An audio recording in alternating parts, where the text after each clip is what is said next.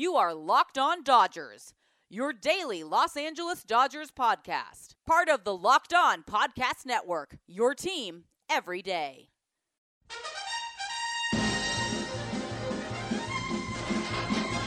So I say D, I say D-O, D-O-D, D-O-D-G, D-O-D-G-E-R-S, team. Yo, Dodger fans, welcome to Locked On Dodgers. We are part of the Locked On Podcast Network, the number one local sports daily podcast network. Locked On, your team every day. This episode is brought to you by Locker Room. Download the app and join us every week to get in on the action. Locker Room, changing the way we talk sports. This is a daily podcast covering the World Series champion Los Angeles Dodgers, bringing you the smart fans' perspective on our boys in blue. I'm Vince Samperio, Chavez Ream Fiends, solo as of now, but will not be solo during the episode. We had a live locker room chat last night. We got into a few topics, Padres, the Dodgers' new vaccinated area, and a few other things. Took on some questions from some listeners, so let's get right into it. There's nothing to hop into right away. Let's talk about the Padres. They lost on Wednesday. They had a three-game sweep. They got swept by the Brewers. Their offense isn't clicking. I think their defense has been bad, and their pitching. Dinelson Lamet, who made his return, his 21 debut, came out after a couple innings with forearm tightness because of what he had before when he got PRP injections and now forearm tightness.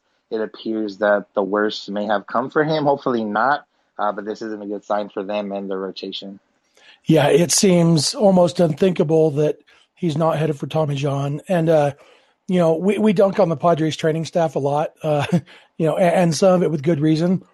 I've spent a lot of this afternoon thinking about Lamet and what they could or should have done differently.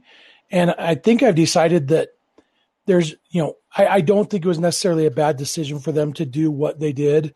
The analogy I've come to is kind of like in basketball when a guy gets into foul trouble and your options are either sit him now, which in a way you're locking in the punishment. You take him out of the game. Well, the punishment for fouling out is leaving the game. So you're locking in the punishment, but you have a little bit more control over the timing of it. And so you sit a guy who's in foul trouble, hoping that he will be available at the end of the game when it's really important. And the alternative is to just let him keep playing and hope that he doesn't foul out. And then, you know, you have a chance to get more minutes out of him that way. But, you know, but you're running the risk of him fouling out and not being available at the end was important. And so I think what the Padres did with Lamet is kind of the equivalent of just not taking out the guy who was in foul trouble. You know, because if you say, okay, last September, okay, Dinelson, you're having Tommy John surgery, well, then you've guaranteed Tommy John surgery. And if there is a chance that the rehab might work, you know, yeah, if he had Tommy John surgery last year, he would have been ready for the start of 2022. But if the rehab had worked, he would have pitched in 21-21 and 2022. So it's like, it's one of those things that it's easy in hindsight to say he should have just had Tommy John 6 months ago or whatever. But I don't think it was necessarily an indefensible decision to try to rehab it and try to fight through it. Yeah, it was very catch-22. You know, PRP injections hardly ever work. It's very rare that they work, but they were, like I said, they were kind of in a position where, you know, 2021 was the year in question and imbalance, and now it appears, you know, hopefully he doesn't have it, but yeah, it appears 2021 is now lost, which was going to be the case either way. Yeah, and I feel bad for him. He's going to be basically, if he has Tommy John surgery, you know, tomorrow, he's coming back right around his 30th birthday, and 30 isn't young for a pitcher, even for a pitcher who hasn't thrown many innings like him.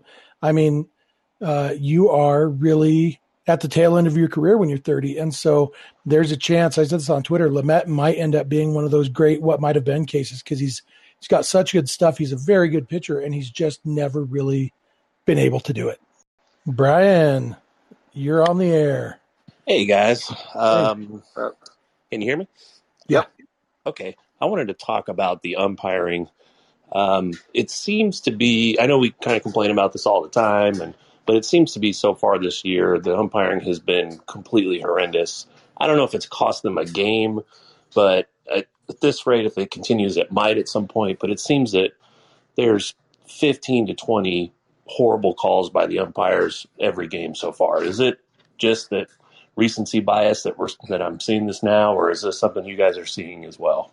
Yeah, this is right up your alley, and you have the perfect tweet for it. Yeah. So I did the math today. I looked, and the league average umpire gets 94% of taken pitches correct. You know, pitches that the batter doesn't swing at, the average umpire gets 94% of them correct. The Dodgers so far are at 91.36% this year and have only had one or two games, depending on how you look at it. One slightly over 94% and one that rounds up to 94%, 93.85%. Everything else has been below average. Total of 248 missed calls out of 2,872 total calls. 248 calls in 18 games is, yeah, you know, like you said, Brian, it's pushing 15 calls per game. And for me, the big thing is I hate blaming the umpire. And so that's why I'm a little bit more outspoken. I think I said this the other day on the show. That's why I'm more outspoken right now, because the Dodgers are winning anyway. The Dodgers are 14-4. But for me, I just want, when I turn on a baseball game, I want to see, hey, who's going to win, the pitchers or the hitters?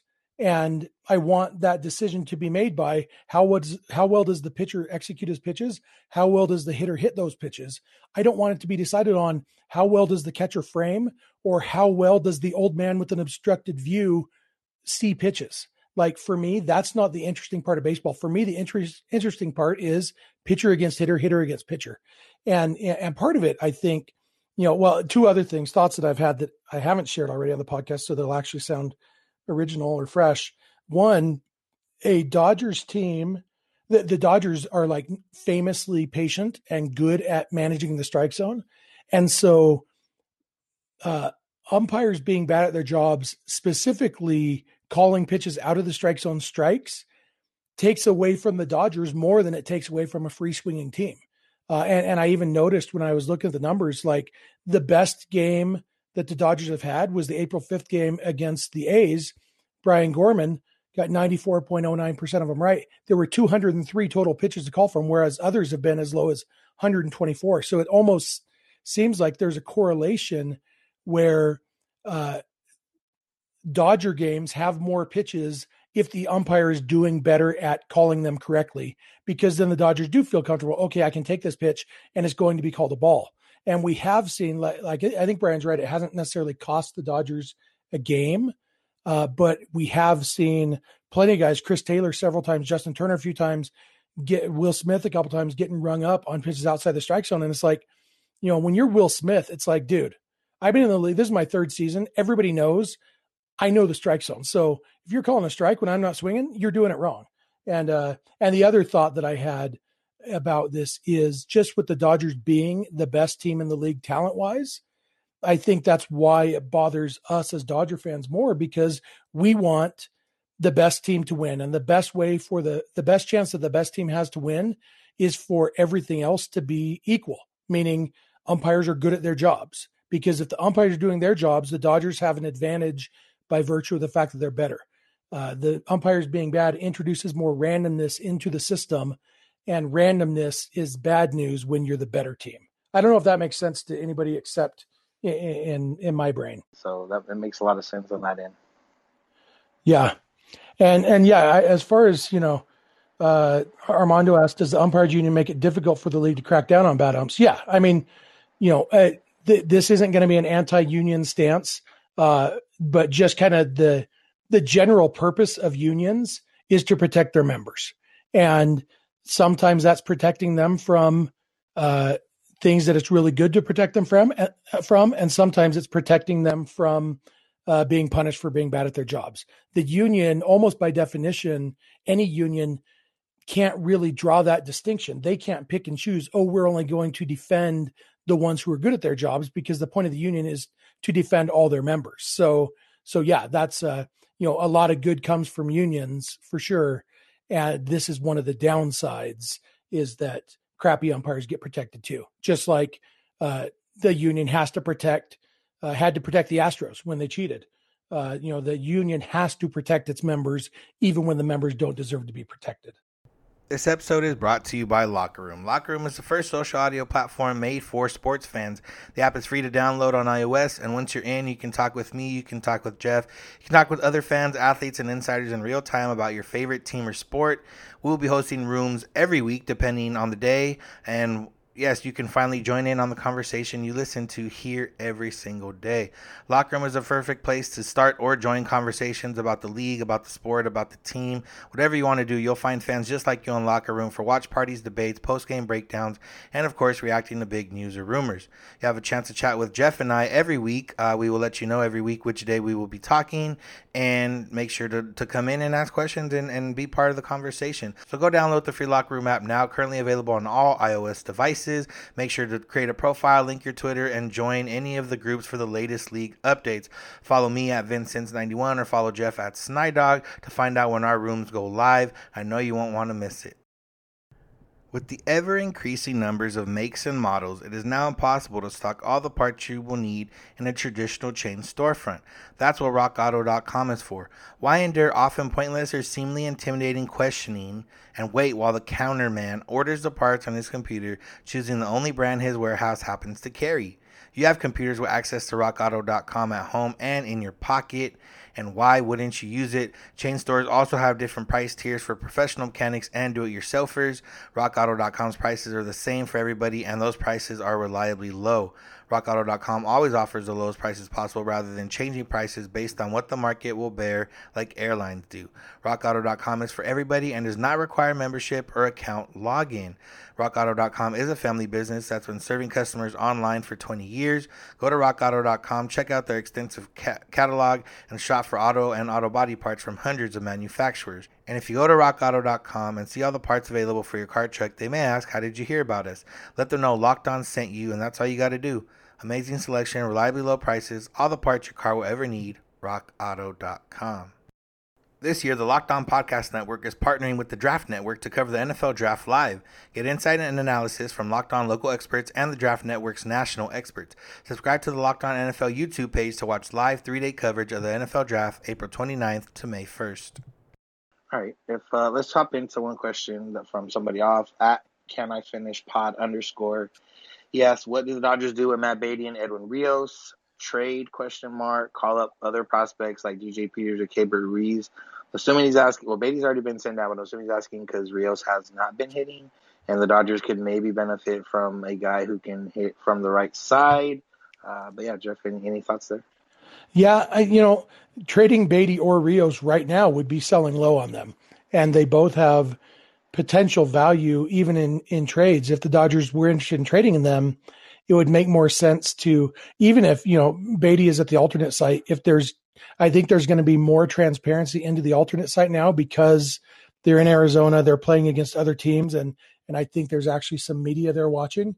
And so Beatty, if he can start hitting the ball at the alternate site, maybe that ups his trade value. Same thing might be the case for Rios. If he doesn't start hitting, maybe it is time for DJ Peters or, somebody like that to get some time, but either one of them, Beatty or Rios, I think in order to trade them, you would have to bump up their trade value somehow by getting them good at bats. And I don't think that's necessarily going to happen at the major league level right now. So yeah. And DJ Peters or Keibert Ruiz, like Sergio asked, wouldn't be a bad idea. Yeah. Ruiz is a good ball to contact hitter, ball to bat skills. DJ Peters is not as great on that end, but I was kind of surprised when Bellinger's announcement of injury was a little bit longer that they didn't call up Peters, just for the simple fact that he can play center field. And Mookie Betts and Chris Taylor have been fine out there, but now Mookie Betts could potentially be out a couple days, and Chris Taylor may have to play second base because Gavin Lux is out. But there's a lot of moving pieces right now, and no disrespect to Luke Raley, but defensively, he's scary, as Jeff alluded to in one of the episodes this week. And DJ Peters just gives you much more flexibility in the outfield. He can play any of the spots and play him well. And, realistically, he can probably come up and pop a few home runs and get to guys before they get to him in terms of pitchers figuring them out. Justin, you have a question?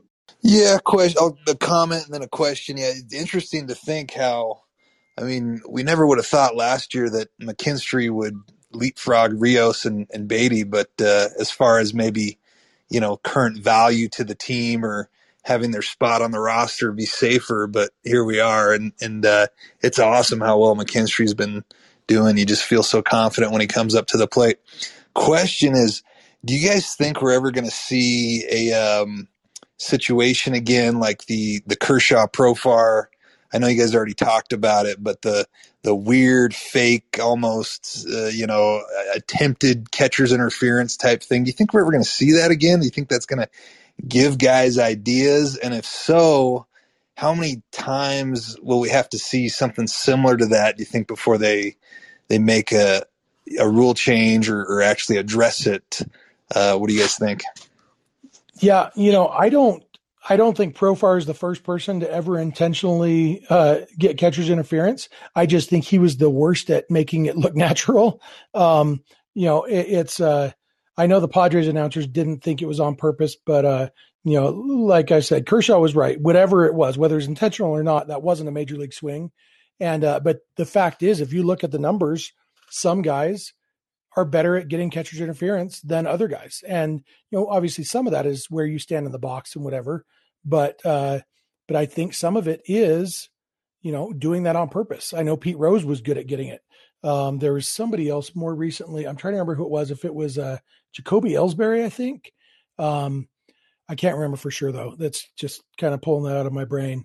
So I don't necessarily, I think most hitters go up there knowing, well, this is a possibility, but I think most hitters, to put it bluntly, have bigger cojones than that. And you actually want to go up there and be hitters. And so I don't know. I know it's a quote unquote rivalry, blah, blah, blah, blah. And so it's just going to sound like that, but I don't have much respect for Jerks and Profar as a player after that, because either hit the ball or don't, but don't go doing that garbage.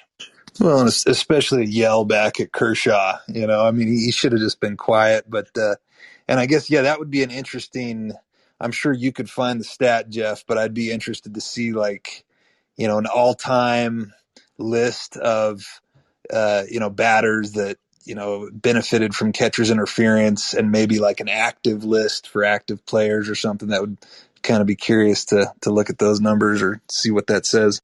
Yeah, I might have to see what I can find. Yeah. All right. We got a question from Joe. He asked, do the Padres look to the trade market for a starter or depend on farm system? And then Brian mentioned Mackenzie Gore. That was going to be my first answer there. He is their top pitching prospect. He would be a guy that would naturally fall in line to join the rotation.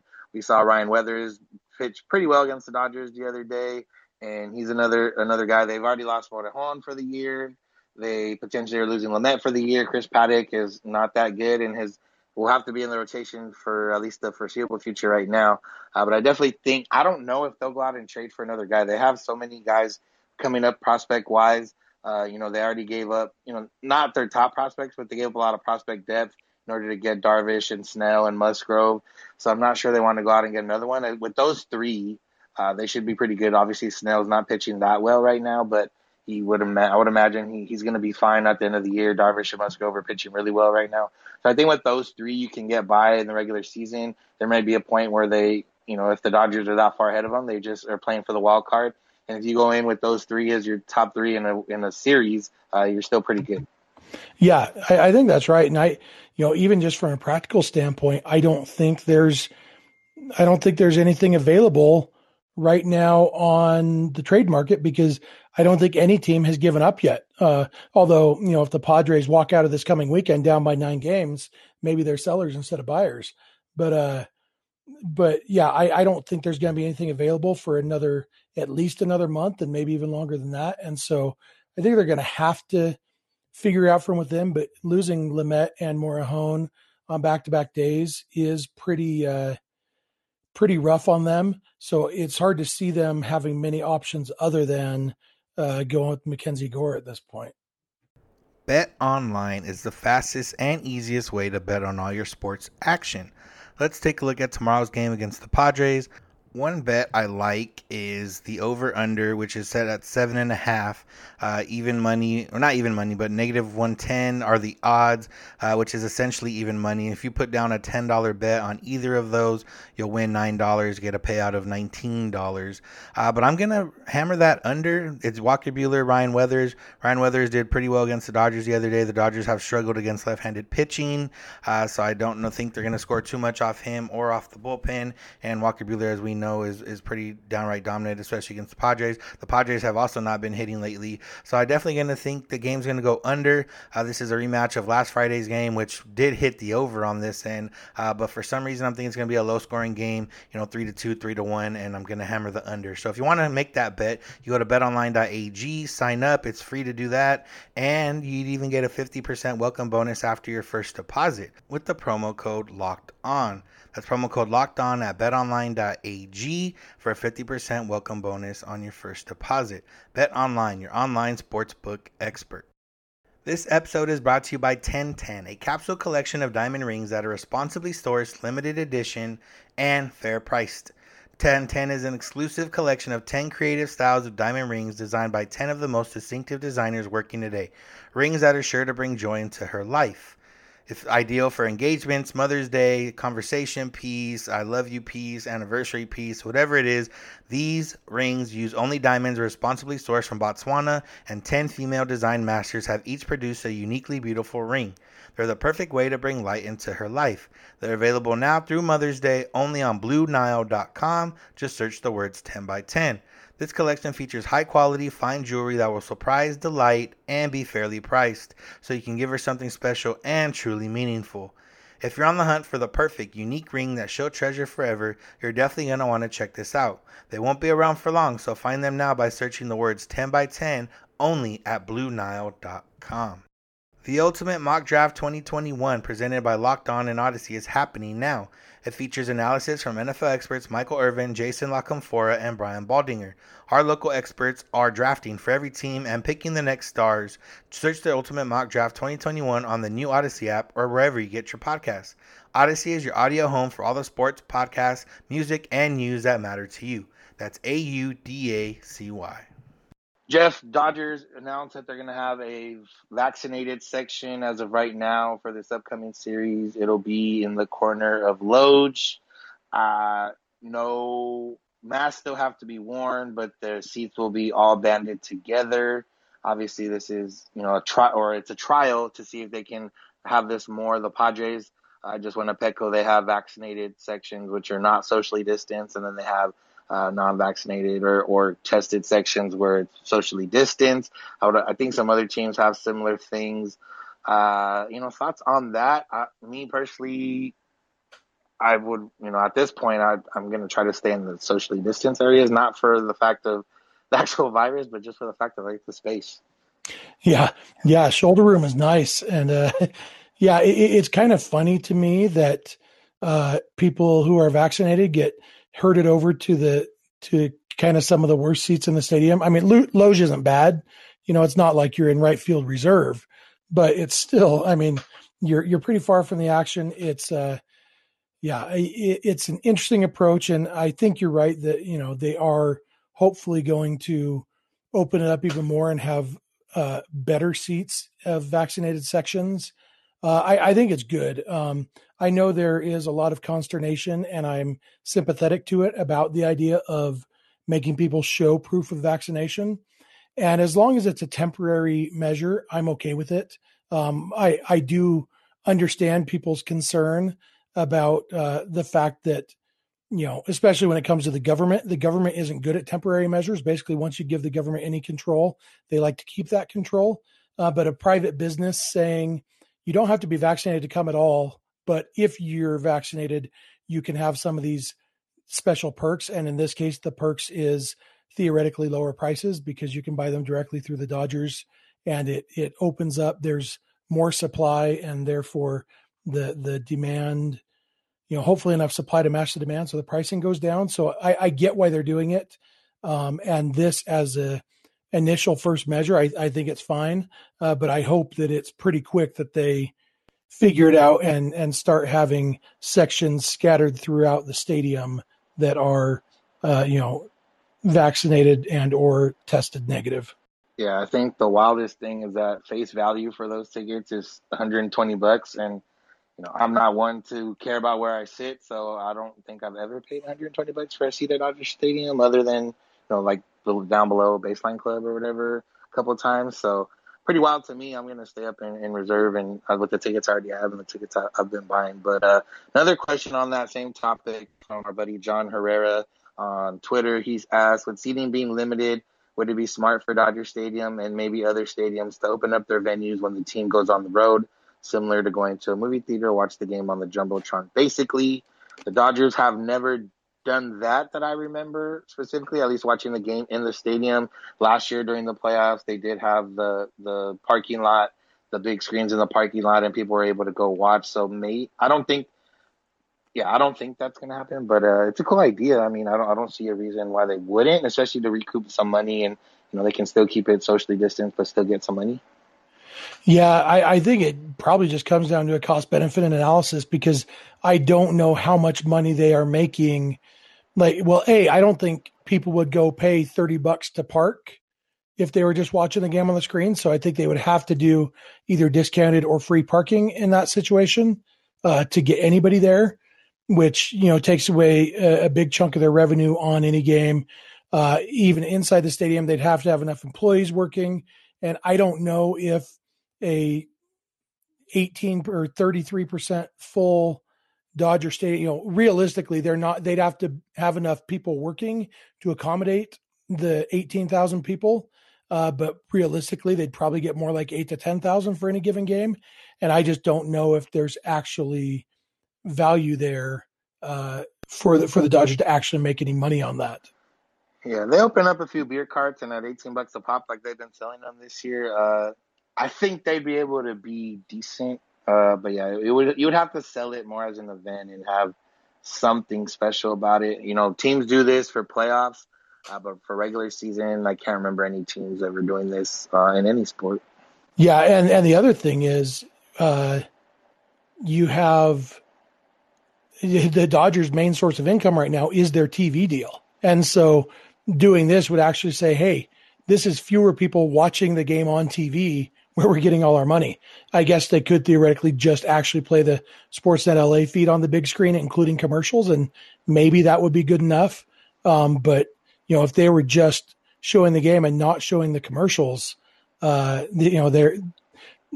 suspect, to the extent that Sportsnet LA and the Dodgers are different entities, I suspect that Spectrum, Sportsnet LA, whatever you want to call it, wouldn't love that as much.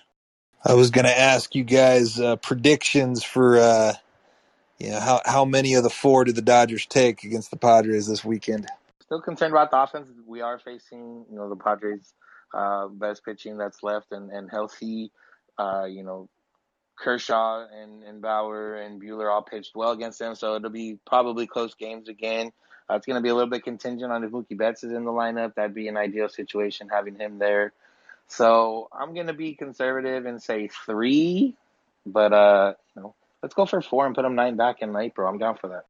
A sweep would obviously be amazing. I'll be happy with the split of the series, honestly, with their respective. It's kind of funny that right now we didn't necessarily think we'd be scoreboard watching the Giants more than the Padres, but the Giants are 2 games closer to the Dodgers than the Padres are. The Giants, I think, start a series with the Marlins, which, who knows how good the Marlins are. But it'll be interesting to see. But if the Giants can lose a couple games with the Marlins and the Dodgers can split with the Padres, I'll call that success. Obviously, losing the series is unacceptable. But I think my best guess is that the Dodgers will win 3 out of 4.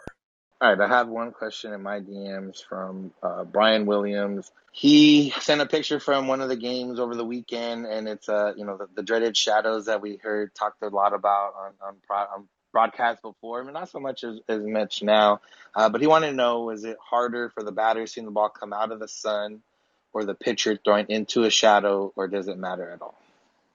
Oh, it's definitely harder on the batter. The pitcher, he's aiming at the catcher's glove. He's executing his pitch, and once it's left his hand, he has no more control over it. The batter has to in addition to try to pick up release point and spin and everything, having the ball change colors halfway or two-thirds of the way to the plate is definitely a big disadvantage to the hitters. And, yeah, it's almost funny to me, like, that they still play baseball in different conditions like this. And, you know, that's part of the beauty of baseball, that, you know, the stadiums are all different shapes and everything. But it's like, you know, they really ought to be playing in domes with the same quality of LED lighting and with the same dimensions in every field. But, you know, I guess that's kind of what we got in the postseason last year, at least in the National League postseason, both teams playing in domes, and except that one game when they, what was it, against the Braves, game one or two, when it was like the wind was like 1,000 miles an hour and they didn't have the roof closed for some reason? Yeah, something like that. Yeah, it was, you know, you can see the jersey slapping in the wind. Yeah. But, yeah, so it's definitely harder on the hitters. And what do we have this week? I assume Sunday's a day game. Sunday's the Sunday night game. Oh, that's right, Sunday night. It's at 4 o'clock. Okay, 4 o'clock. Oh, so there will be some shadows there. 6 o'clock, I assume Saturday's a 6 o'clock game, and yeah. Shadows shouldn't be an issue by then, so Sunday we'll have some shadow issues. Yeah, shadow talk. All right, Noah had a question. He asked, how do the Dodgers get such good farm system coaches? A player drafted in the 33rd round like McKinstry can grow and flourish into a player like he is today. Got to have good coaches.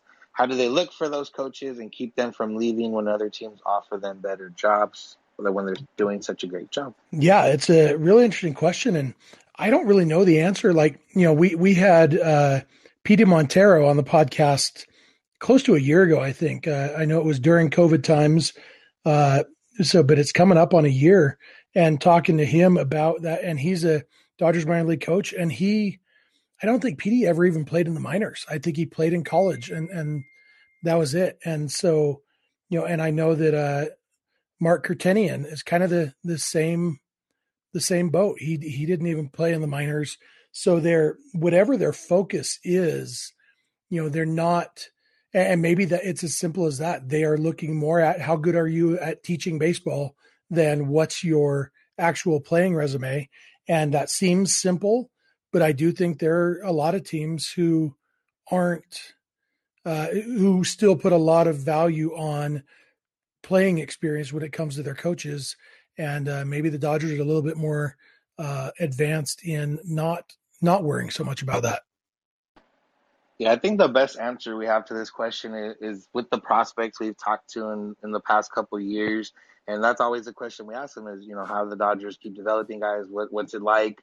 If there's guys that have been in different systems, you know, what do the Dodgers do best? And I think the best part is the thing that I've always mentioned is communication and support. And, you know, that's two of the biggest things you can have for guys that are coming up playing multiple positions. There's always communication for guys that are, you know, coming up through the pipeline. We've heard a lot of players in the major leagues as well, you know, talk about Andrew Friedman and how transparent he is, you know, Jock Peterson, Kike, you know, basically, letting them know that, you know, they're not really going to have a spot for an everyday position. So if they want to feel free to go look around. But I think, you know, that's the biggest part. The Dodgers revamped their whole system a few years ago when Gabe Kapler had come in. They feed their minor leaguers good food. They do, you know, little things like that. They have, obviously, the great facilities over there in Arizona. They're able to, you know, take advantage of anything they can do. And honestly, on the player side as well, it's also the players, the veteran players, Turner and Kershaw have alluded to it before, how they, you know, when you come in back in the day, you'd come in as a rookie, you probably weren't that well liked.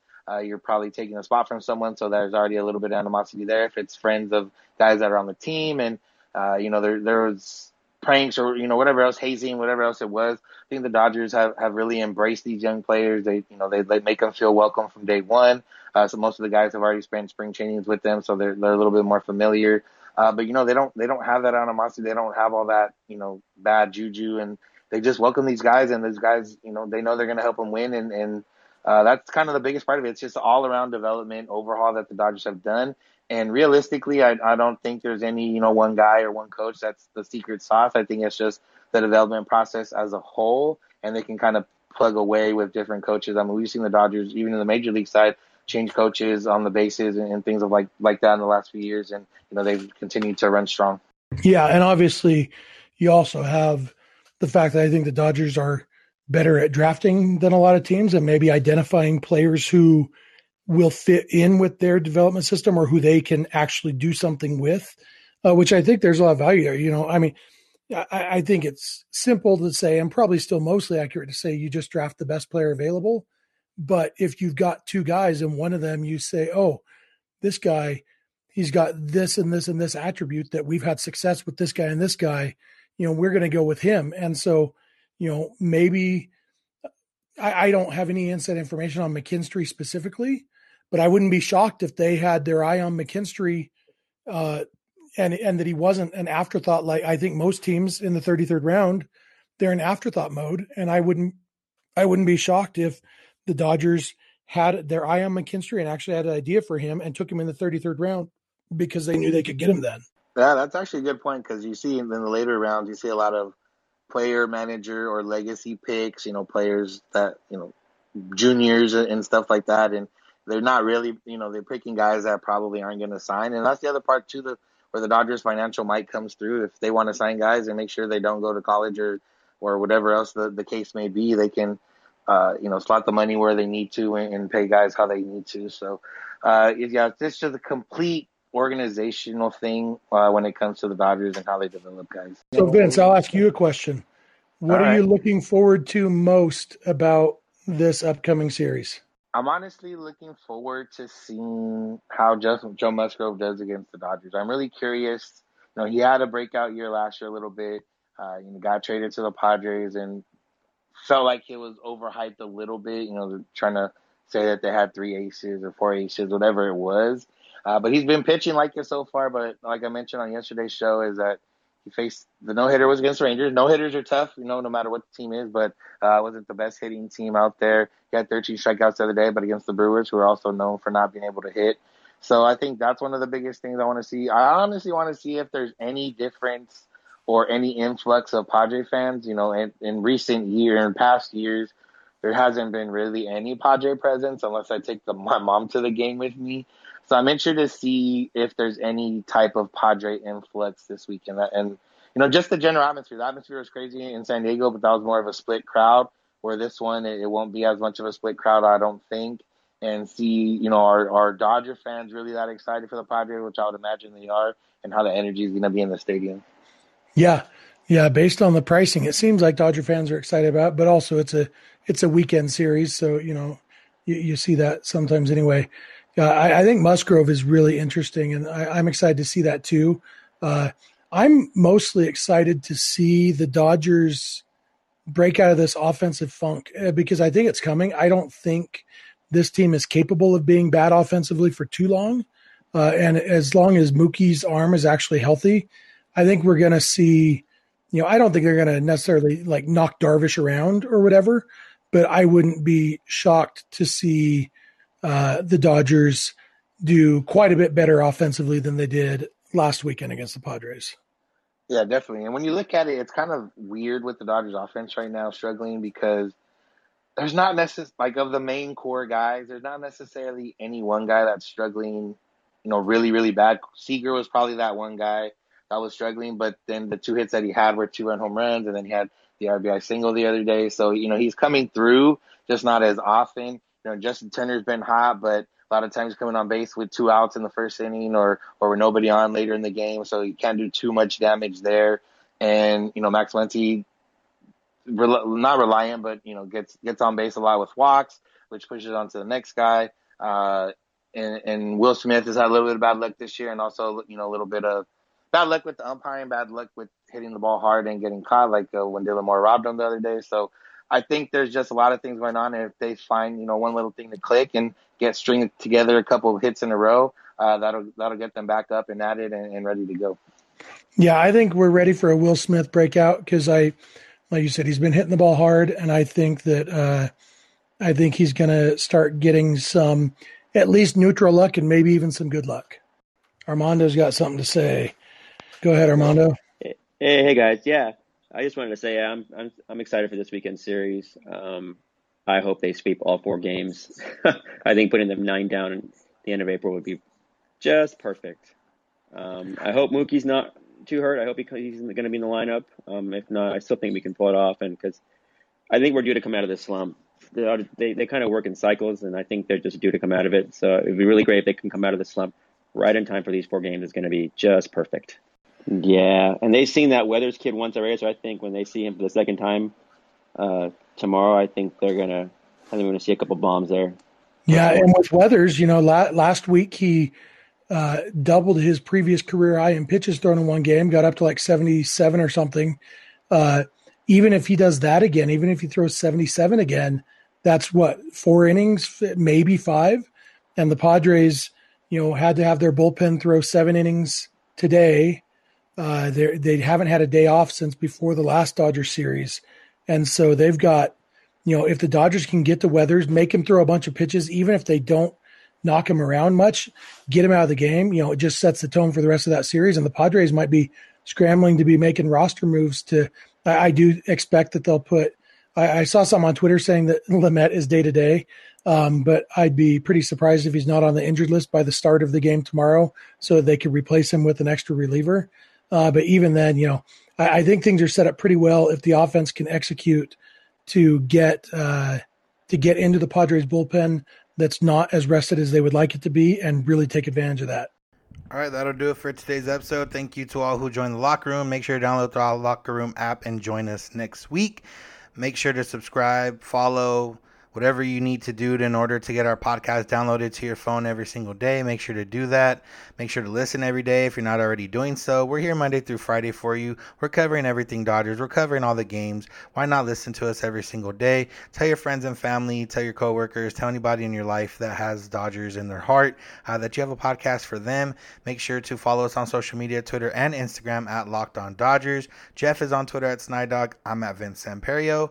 Other ways to get a hold of us, if you're not hitting the DMs on any of those accounts, is 323-863-5625, or you can send us an email, lockedondodgers@gmail.com.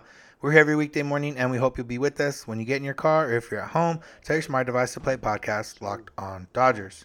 Have a good one. D, I say D-O, D-O-D-G-E-R-S, the team that's all hard.